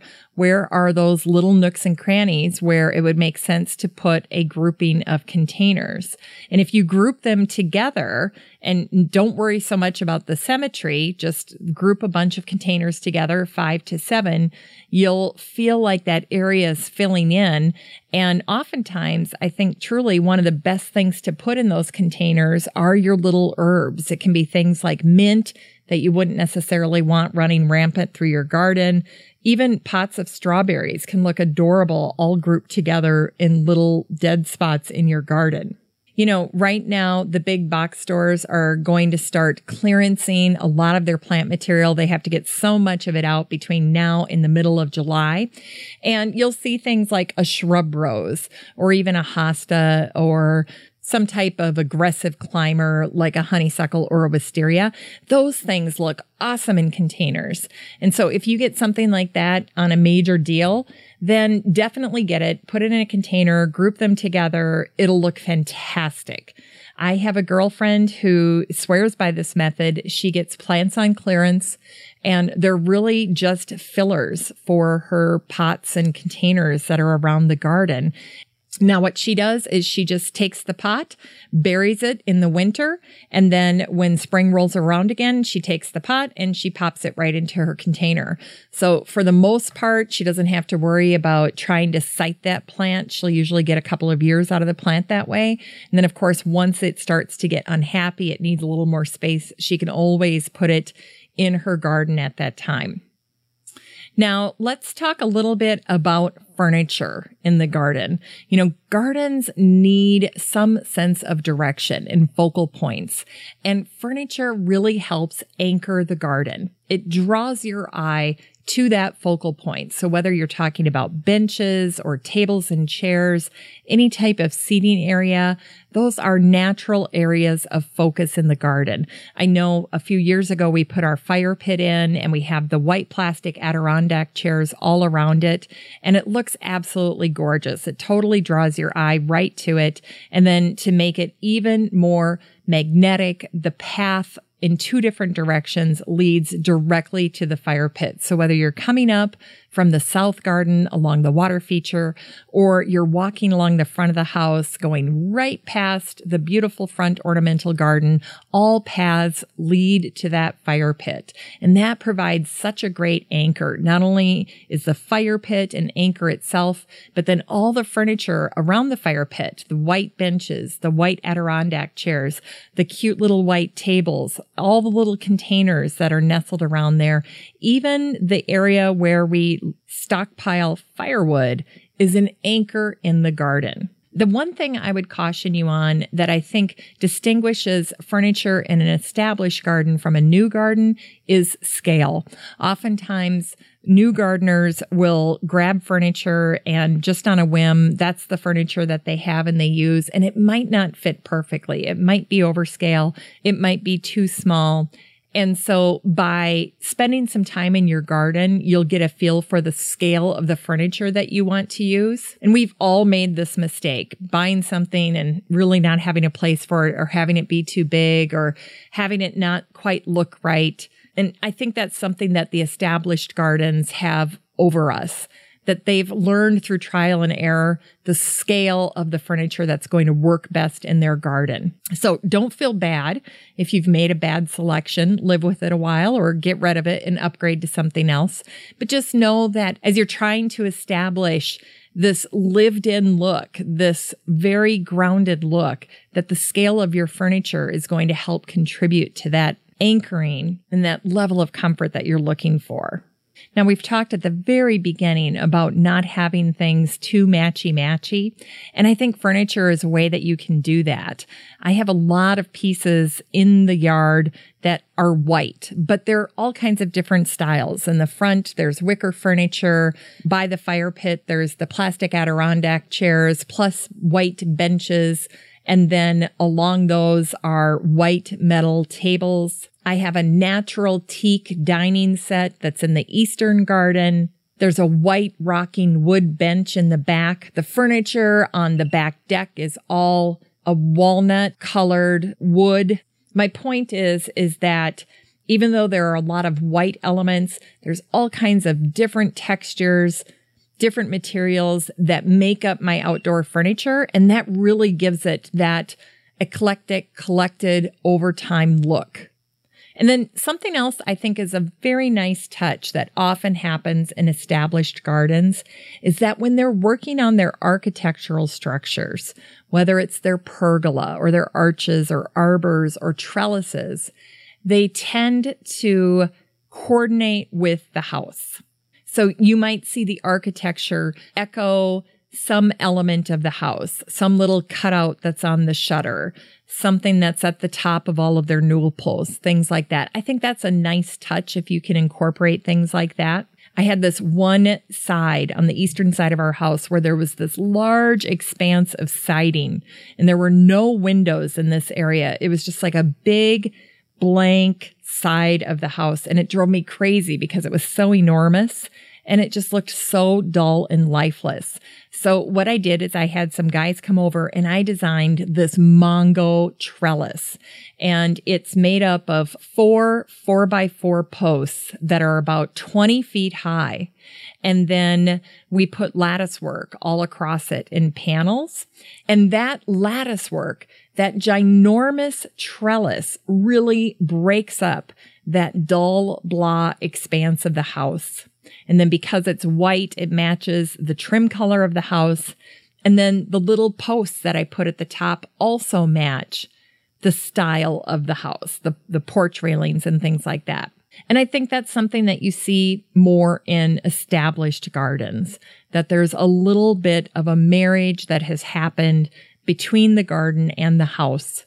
And the established gardens tend to complement the home.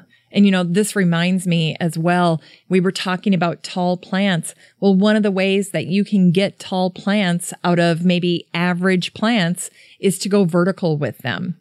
So when you incorporate things like trellises, vines that would maybe normally be ramblers that you wouldn't consider to be tall plants, all of a sudden they have this vertical potential that they didn't have before. So I think trellises and arbors are way to get that vertical height that we're looking for in the established garden with plants like clematises, climbing vines, things of that nature. And the same can be said for containers. You know, once you put something in a two or three foot high pot, you've already started from a point of advantage. You know, those plants are already elevated. So that's a wonderful way to get height in the garden. And that also reminds me that when you're going to the garden center and you're looking for pots and plants and things of that nature, look for taller, bigger pieces. If you have a number of different shrubs or trees to choose from, pick the one that's the tallest. Pick the one that looks the most mature. You might as well get a jump start. I think when it comes to painting items outside, it's nice to stick to a more neutral palette. Older gardens tend to have very neutral, timeless tones. The colors that are in these gardens are meant to blend in, not overshadow. Something that you can do to make that paint process look old right from the beginning is to thin the paint. And then just the elements will create that patina of weathered wood, the, the look that you're going for. It makes it much more subtle, much more delicate, but it adds this level of character to visitors that are coming to your garden. And a lot of times, think about it. If paint is thick and solid and richly colored, that's conveying newness and it can add a stark quality that you don't want when you're trying to make a new garden look old. Lighting is another place where I think you want to exercise some discretion. You can think about your lighting in terms of the style or the look that you're going for. If you have an older garden, you might want to look for lanterns or lights that have an old timeless appeal. And of course, the goal in an older garden is that you want to provide lighting to make the garden more safe, to make it feel warm and inviting, but you don't want it to look like a runway. You don't want it to look like a new age, high tech outdoor environment. If you're going for timeless, if you're going for that older weathered feel, incorporate that into your lighting. You want it to be subtle and not ostentatious. I would say exercise some restraint when you're incorporating lighting into an older garden. One way you can do that is to minimize the number of uplights that you're going to use, especially on structures. So don't go crazy uplighting outdoor gazebos or pergolas or things like that. Use discretion when you're placing those things and do minimal path lighting as well.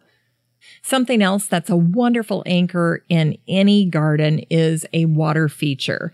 Water features provide such wonderful visual and audio interest. I think anytime you add water to a garden, it ups the elegance factor. So whether it's something as simple as adding a fountain or adding a full-fledged water feature, I think you'll find it has a special merit in a garden that you're trying to make look established. Be careful though when you're picking your water feature, especially if you're getting something freestanding. Sometimes they can look just too overdone, too overdesigned. We've all driven by the homes that have these enormous water features out front with like two lions on either side of it, and it just doesn't fit with the home or the neighborhood. So make sure that the pieces you're selecting for your garden are a good match. And I think that whole scale and design piece comes with time. People roll through different pieces before they finally settle on something that they know is working in their garden. And that's the difference between a brand new garden that we're trying to cobble together as best we can and a garden that we've spent a lot of time with, getting to know, getting to understand and fully appreciating the scale that works in the garden. All right, just a couple of more comments here on some other things that you can add to your garden that will help give it that established feel. And then we'll move into aging pieces in the garden prematurely, how to do that, how to age your terracotta pots or your metal work, all of that stuff to give it that weathered, charming look that everyone loves. So before we go into that, let me just talk quickly about using vintage things, broken items, collections, that kind of thing in the garden. So when it comes to incorporating vintage things, this was a trap that I'd fallen into early because I love vintage stuff. I could just thrift shop and flea market shop till the cows come home. And what ends up happening is you can go overboard with this. And so over time, I've learned that I've had to really go through and edit these items and get them out of the garden because it can start to look a little junky, a little too mismatch, a little too careless. And that was not the look that I was going for. So as I was evolving, my garden evolved and a lot of that stuff came out of the garden. But there are every now and then some items that I find that have a vintage quality to them that I think are wonderful accent pieces in the garden. This year I stumbled on an old farmer's market sign and it had so much character and it was so substantial that I was thrilled to get that. I have yet to place it in my garden, but I have a better eye for the scale and the look that I'm going for when I'm getting something vintage in the garden. So if you're unsure, you know, you can always ask a friend, you can ask your mom, you can ask anyone what their thoughts are on whether or not it fits in your garden, whether or not it creates the feeling that you're going for. And over time, I think you'll get better at picking those items. Now, one of my spring tasks every year is to go through the garden and pull out the items that have been weathered beyond their life, weathered beyond their usability in the garden. I'm talking about things that are now rusted through or have completely decomposed. I had this wonderful beehive basket. It's called a bee skep. It's this carefully designed domed basket. And a lot of times people just use it to decorate with, or maybe they'll cover a platter of food with it to keep the flies off it until you're ready to go eat. But anyway, I had this and I left it outside in my southern garden and it was outside for a good year, all in the elements, through the snow, through the rain, what have you. And when I went out this spring, it was disintegrating. So what I did with it is I just busted it into little pieces and I used it as a mulch cover over my bush bean garden. So it's now providing that coverage, that kind of weed barrier that I'm looking for. And so it has a whole new life that way. But I think every spring you want to do that. You want to go through your garden and pull out the things that have lived beyond their shelf life. And then, hey, as you're doing that, sometimes we learn, okay, we shouldn't get this or we shouldn't leave this outside, that kind of a thing. And that's totally fine as well. Something else I think can look really nice in an older garden is the repurposing of broken things. But I think you have to be careful here that it looks especially loved, perfectly placed, and very functional. Sometimes a great example of this would be a bird bath or a fountain that has a crack in it or a leak in it. So it can't be used in the way that it was originally intended, but you could turn it into an elevated garden. You could put succulents in it or other things. Maybe it's your cactus garden. Uh, you know, something like that. But oftentimes when you go through an older, more established garden, they will have used broken things to make the garden feel even more established and old. So again, I think this is something where you might want to practice some restraint. Don't just reuse everything, repurpose everything. But if you have something that is especially difficult to part with and you think it has some aesthetic value still, then go ahead and use it. Okay, the last piece here in terms of something you can add to your garden to add that age is a collection. And older gardens tend to have things as you're walking through them that you can see have been collected and pulled together over time. One of the happy accidents I stumbled into is I decided that I didn't want the collection of pots and containers that I had been accumulating because they were all different colors and all different sizes and shapes, and it just felt so discombobulated. So I saved my absolute favorites, and then I started buying terracotta pots, and terracotta pots only. So when I was at garage sales or thrift stores, or if somebody was just giving them away, which is often the case, people get tired of terracotta pots. I would buy them. And then I started to pull them together and stack them in a few strategic places in my garden. And so I always have a ready supply of terracotta pots when I need them.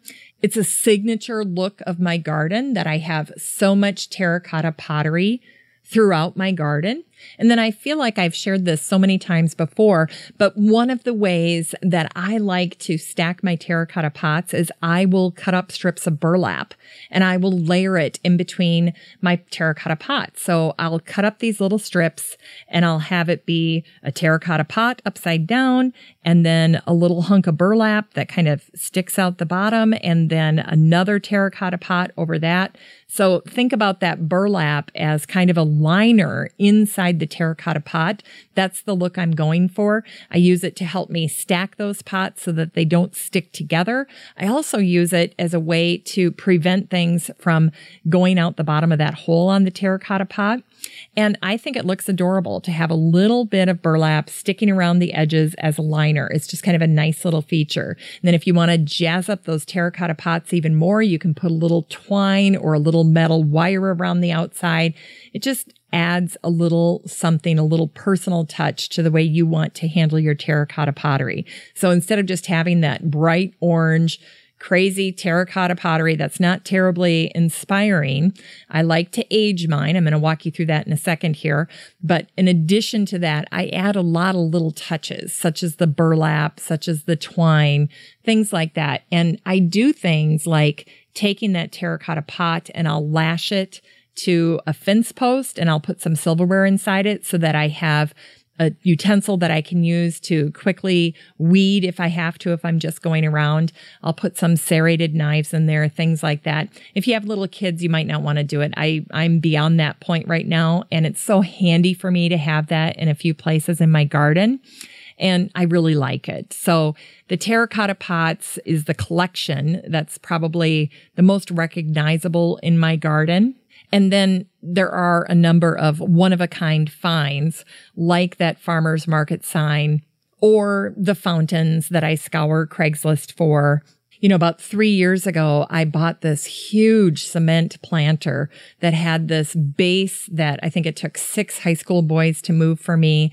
And then this ginormous scalloped top and it's right at the front of my property underneath the locust tree. And I always laugh because it's close enough to the edge that if my neighbor was backing their car out, they could hit this scalloped planter. And I think the planter would win. It's that solid. And the other thing I have often imagined is whether a snow truck would inadvertently hit it in the winter as it's going through and clearing the streets. It is just so massive. I think it could give the snowplow a run for its money. But something like that, some of these one of a kind pieces that have this very weathered look, this very loved look, have really helped to anchor my garden and give it that established feel. All right, now it's time for the fun part of the show, and we're going to talk about different ways that you can age some of the materials that are in your garden. My first and favorite project is aging my terracotta pots. You can completely make your container garden look old with aged terracotta pots. Now, if you buy them in the store this way, they can cost a fortune but you can make your new terracotta pots look like they have been sitting in the garden for a very long time using this technique. And what you want to buy is garden lime. So I'm going to jump on Amazon right now with you. If you're at home, you can do this with me, but let's go up to the search bar and we're going to type in garden lime. And you'll see it there. The one that I like to buy is from Espoma. It's the GL6 Garden Lime Soil Amendment. It's the 6.75 pound bag. Now, I have so many terracotta pots that I will usually buy two, but I would say start out with one, see if you like it, see if you think this process is worthwhile. Now, are you sitting down? I'm going to tell you the, the cost of this garden lime. It's $3.92. That's right. So for four bucks, you can get this key ingredient that you're going to need to make your terracotta pots look old instead of that new kind of stark orange. So let's start by getting that taken care of. The next thing you're going to want to do is while you're on Amazon, go and look for those foam brushes. Now I like to buy the 20 pack because I use them all the time. So when you search for foam brushes, there's going to be a bestseller that comes up. And what's crazy is that these foam brushes, you get 20 in a pack. They're $5.23. So you'll have enough to work on your terracotta pots all summer long. And then you can just throw the brush away and you're done. Super easy. So I love it. So they're $5.23. It's the two inch foam brush. There, I just added it to my cart. So that's on the way as well. Now, what you're going to do is you're going to take that garden lime when it comes and you're going to put it in, I use an old ice cream bucket. So I throw the garden lime in there. I'll take a cup of garden lime and then I'll take a cup of water. So it's a one to one ratio. So half of your mixture is going to be this garden lime and half of your mixture is going to be the water. And you're going to stir it together with a paint stick. You can get those free at any of the big box stores. And that's it. Now, sometimes I'll create a bigger batch because remember, I like to use the ice cream bucket. So if I have an ice cream bucket, I might put like four or five cups of water in there and then four or five cups of the garden lime and I'll mix that together. And then I'll take tongs. You know, I love to get the tongs from the thrift stores and I'll just grab the pot with the tongs, especially those littler terracotta pots, and I'll dunk it in there. Now for the bigger pots, I'm going to use those foam brushes and I'm going to apply it that way. But here's the main thing. You want to completely cover the surface area of this terracotta pot with a thick layer of the lime water mixture. And if you want, you can do it again. You can do a second layer. So sometimes after I've dunked those littler containers, I'll come back, I'll set them in the sun, have them be drying, and then I'll come back through and I'll do it again. I'll dunk them again. Now, once they're dry after their second or third coat, I just take a piece of sandpaper and I just rough these pots up a little bit. First of all, you're going to be super happy with the color that they are after they've gotten painted with this garden lime. It's fantastic. But when that piece is done, you're going to want to sand some of it off. Not too much because the next step is you're going to want to seal it. And when you seal the pot with this spray that I'm going to have you use, that will actually remove some of the lime as well. So don't go too crazy with the sanding. Just sand it a little bit, rough it up a little bit. And then the next step is to seal it. Now I like to use a matte finish spray. I either use the Krylon aerosol matte satin finish spray. So if you're on Amazon, it's about 10 bucks. The other brand I like is that Aleene's spray acrylic sealer matte finish.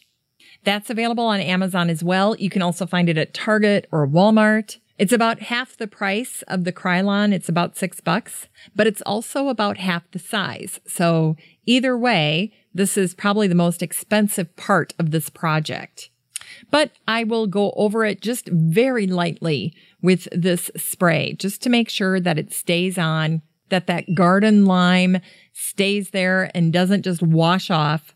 And what I like to do is not spray the inside of the pot. And I do only want to lightly spray the outside of the pot because otherwise what happens is you will make it so that that pot won't absorb moisture, and that defeats the whole purpose of using a terracotta pot. Plus, I'm not as concerned with that lime coming off because over time, if that starts to deteriorate, I'll just dip it again. I'll just add another coat in another couple of years. And the whole time that pot is continuing to weather and age and lose that orange exterior. So I like that. Now, of course, you can use the method that many people do to make either their stones or their hyper tufa look old. And what you do here is you create that buttermilk mixture with moss. So this works well if you have a blender that you don't care about and that you can use to take some buttermilk and some yogurt with some moss and you basically mix that mixture together in the blender and then you paint it onto your hypertufa or you put it on rocks. And the next thing you know, you'll have moss growing on those items and that gives a nice old look to your garden as well.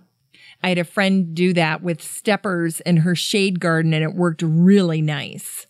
You know, another thing you can do to age metal in your garden is, of course, add vinegar. Vinegar will a lot of times help things begin to tarnish and to age. And then I mentioned earlier that when it comes to a lot of your wooden pieces outside, you can use thinner coats of very neutral paint. You can incorporate things like milk paint and stains, things to give it that weathered look. The goal though is to keep it very thin and to sand as you go to add that weathered patina. Okay, we're almost to the end. We're going to wrap up here by talking about how you can age new cement statues in the garden. I get a lot of my statues and my fountains on Craigslist, so sometimes they come with that built-in weathered look already there, but sometimes you get something and it's so stark white, it's just not pleasant to look at in the garden. This is a way that you can easily age this new cement statuary that you have in your garden. So one of the things that we're going to do is go back to Amazon and we're going to look for an item that's called liquid cement color and it's by Quikrete and we are going to find the one that is charcoal colored. Let me just pull this up here a second. Okay. So we're looking for Quikrete liquid cement color. It's 10 ounces and it's in charcoal and it's $5.93. So not a huge investment. And then the other thing we're looking for is the Quikrete concrete bonding adhesive. This is $8.97 for the quart and that's on Amazon as well. And so you order those two things and then here's what you're going to do. First, you're going to get a spray bottle and you're just going to fill it with water. So that's easy. Then you're going to want to get a bucket that you can use to put your mixture in. And I recommend wearing gloves as well. So I always wear gloves, but just in case, you're going to want to make sure you're wearing gloves as well. Have a paintbrush and have a rag that you can use. And so the first thing you're going to do is in your bucket, you're going to mix three things together. You're going to mix the two things that you just got off of Amazon, your concrete bonding adhesive and your charcoal colored pigment, the Quikrete liquid cement color that's in charcoal. And you'll put one pint of clear water in the bucket with a half a pint of the concrete bonding adhesive and then two tablespoons of the charcoal colored pigment. You'll mix that together And then you're going to head on over to your statue with your spray bottle and your mixture. So you go to your statue, you spray it down with water, you spray the area that you want to work on. So let's say that you're working on a cherub and we're going to work on the cherub's face first. So you spray down the face, you pre-wet your statue and because you're pre-wetting it, it's going to stop this solution that you're going to paint on from soaking in too fast and making it look blotchy. You don't want that. So make sure you soak it down first with the spray bottle.